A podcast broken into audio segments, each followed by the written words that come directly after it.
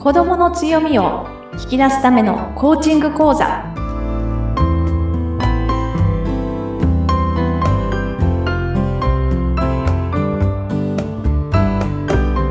こんにちは。強みを引き出すラーニングサクセスコーチの本堂勝子です。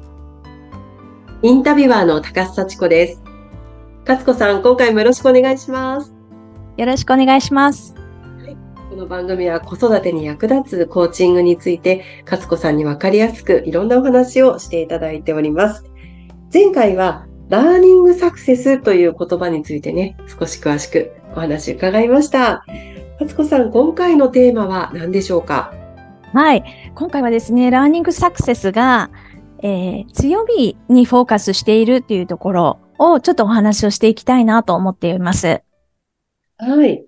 強みっていうと、前回もありましたけれども、こ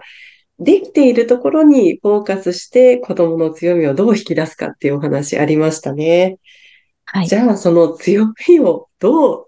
引き出していくのかって、もう具体的に一番皆さん知りたいところかもしれないですね。そうですね。本当にそう言われてみると、え、じゃあ強みってどうするの？強みって分かっても、それをどう伸ばしていくの？っていうところはね、うん、大きな悩みになるのかなというふうに思います。うん。はい。やっぱりプロセスがあるんですか？その引き出していく。そうですね。あの、うん、私たちがやっているのは、と言いますのは、私自身は今、コーチングの仕事、カウンセリングの仕事をしておりますけれども、あの、東京にある東京インターハイスクールっていう学校で、えー、中高生、そして保護者の方々をサポートさせていただいております。はい。はい。そこで、まあ、中高生を、あの、サポートする中で、やっぱりどう強みを引き出していくかっていうところをね、テーマに、もう日々やっているような感じなんですね。うん。まあ、お子さん一人一人違いますしね。そうなんです。もう本当にあの違いますし、はい、目標としていることも違っていたり、まあその東京インターハイスクールっていう学校がちょっと変わった学校でして、はい、あの、ティーチング、教えることをせずに、コーチングを進めていくっていうところなんですね。例えばなんですけど、はい、はい。あの、教材というのは、もうその子が何を学びとしているか、どう学びたいかっていうところのテーマを決めて、で、ゴール設定をして、で、その中で、まあ、どう進めていったらいいだろうかっていうところを、学習コーチと一緒に話をしながら進めていくっていうところがあります。ええー、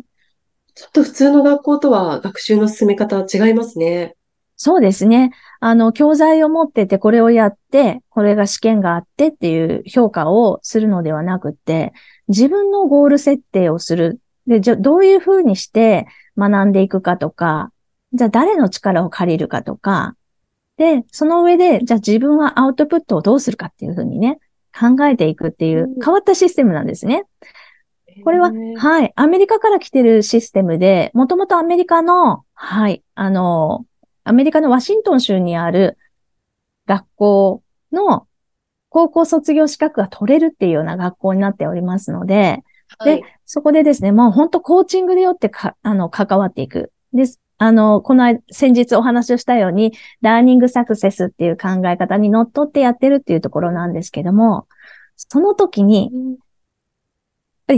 入学した時に、ちょっとアセスメントっていうのをやりまして、はい、その子の持っている、その気質、生まれながらにして持っている気質を見ていく。あるいは、えっと、優位感覚って言って、その子が長けているところ、はい、自分が物事を吸収しやすいところを見ていくとか、うん、どういった環境が、まあ、学習として伸びやすいかなっていうところを見ていくっていうような指標のアセスメントがあるんですね。はい。じゃあ、まずは、お子さん、皆さん、そのアセスメントを受けて、はい。まあ、それぞれの、その気質がわかるわけですね、まず。そうなんです、そうなんです。で、気質を分かっていくと、あ、こういう傾向があるなとか、こういう特徴があるなっていうところを分かると、例えば声のかけ方だって変わっていきますし、うん、あとはその強みがこの辺にあるのかなっていうことを分かっていきながら、そのお子さんに確認をしながら、あ、やっぱりここは強みだと本人も思ってるっていうところを伸ばしていくために、はい。もうコーチングで関わっていくってことをします。これはね、本当にあの、一つ、このアセスメントを受けたからこそ、えーわかることではあるんですけども、ここからのヒントでおそらく、あの、同じような方法を取れば、えー一般に子育てをしている皆さんにも、あの、そういう視点で物事を捉えれば強みってこういうところにあるのかもしれないっていうふうにね、思っていけるのかなって思ってます。うーん。確かにこう、ゴール設定を自分でして、テーマも自分で決めて、どう進めていくかっていうのもこう自主的に決めると、そのお子さん自身の学び方もだいぶ変わりますよね。うん。そうですねやらされてるっていう感じじゃないですもんね。あ、自分でやっていくっていう。うんうん。はい。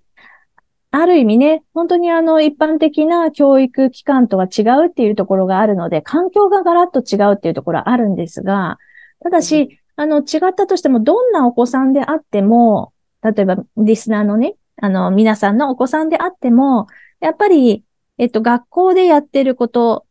と、あとご家庭で何か取り組んでることっていうのがあった場合に、その子に対して、あ、ここがもしかしたら集中してやりたいのかなって思うところを、どんどんそこを尊重して、そして、ここうまくいったねっていうところ、言葉をどんどんかけていく。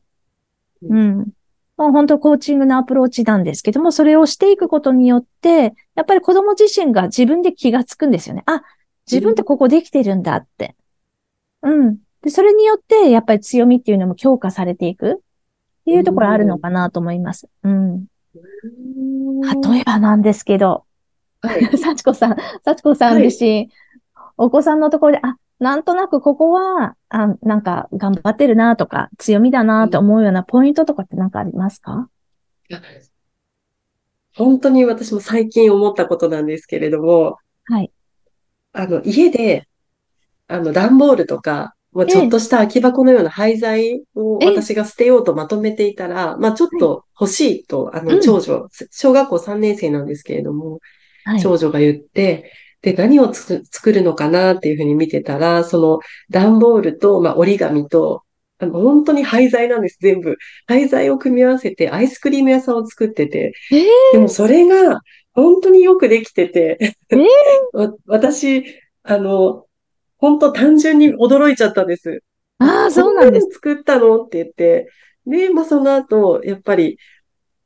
もう、あの、勝子さんのコーチング受けた後だったので、まあそこをすごく褒めて、ええで、一緒にあのアイスクリーム屋さんごっこして遊んだんですけども、すごい素敵です。だからなんか、あの、なんとなくもう3年生ぐらいになると、いろいろお勉強系のこ習い事とかもさせた方がいいのかなって、こう周りのね、お声とかも聞いたりするとそうなんですけど、あ、この子はもうこういうことがやっぱり好きで、もう夢中になってやってたんで、うん。あ、こう、そうか、ここが強み、なんかこう、発想力とか、うん。私にはないものだったので、うんああ、なんかこういうところが強みなのかなっていうのは最近、あの、本当に感じた出来事としてありました。そうですか。素晴らしい。素敵ですね。やっぱり、ちょっとね、観察してみるとか、いいポイントってなんだろうとか、例えば、私たちって本当子育てしてるときって、こうあら、あるべきとか、こうやった方がいいとか、周りの子はこうしてるからこうした方がいいんじゃないかとか、なんかいろいろ思ってますよね。思いますね。ね。それをでも純粋に、もう本当脇に置いて、例えば小学校になると、まあ成績とかね、評価とかいろんなね、友達との比べっていうのがあるんですけど、幼稚園とか、もうちょっと戻ると、あの、乳幼児期とか、で、はい何でも素直に子供がやってることって喜びに取れ、受け取れましたよね。うん、取りました。ちょっとしたことでもすごいってなりますもんね。そうですよね、そうですよね。はい。この感覚を絶対もう本当忘れずに、なんかちょっと小さいこと、あ、これ素晴らしいとか、これは素敵だねとか。で、それをやっぱりね、あの、幸子さん自身がこの間、そのお子さんが作った時に鏡となって、なんか返してあげた、言葉で返してあげた。きっとね、あ、すごいねとか、なんかお母さんの嬉しさも伝わっているっていうか、それをお子さんもキャッチしてると思うんですよね。うんそ。うですね。あの、嬉しそうな顔してました。そうですか。それは、うん、それ、それはいいですね。本当に。ね。うん、なんか、そうなんです。あの、私たちそういうふうにして強みと言いますか、できてるなって思うところを見ていくところからスタートして、で、すごいなって、もう純粋に、あの、私たち自身が感じたことを言葉にしてあげる。うん、うん。で、伝えることによって、で、子供も本当気づきますし、で、もうちょっとこう、なんでしょう、こう、やれたことへの達成感っていうか、なんか嬉しさっていうのを感じていけば、そこがもう本当に、まあ将来大きくなってからも充実感にはつながっていくと思うので、はい。なんか自分の子供なんですけれども、やっぱり自分とは違う人間な、なので、はい。やっぱりこう、自分の経験だけで何かこう、レールを敷くんじゃなくって、えー、やっぱりその子のことを見てあげなきゃいけないのかなっていうのは、その私にないその発想力の部分で今回娘のことを褒めたっていうことがあったので、それはすごく感じましたね。素晴らしいです。もう拍手です。はい、ありがとうございます。あの、本当そう、おっしゃった通りなんですよね。あの、自分自身と親である私たちと子供ってやっぱり違うんですよね。あの、もちろん血は繋がっていて、親子なので、はい、大切な関わりを持ってるわけなんですけど、でも気質っていうのは生まれながらにその人その人が持ってるものっていうのがありまして、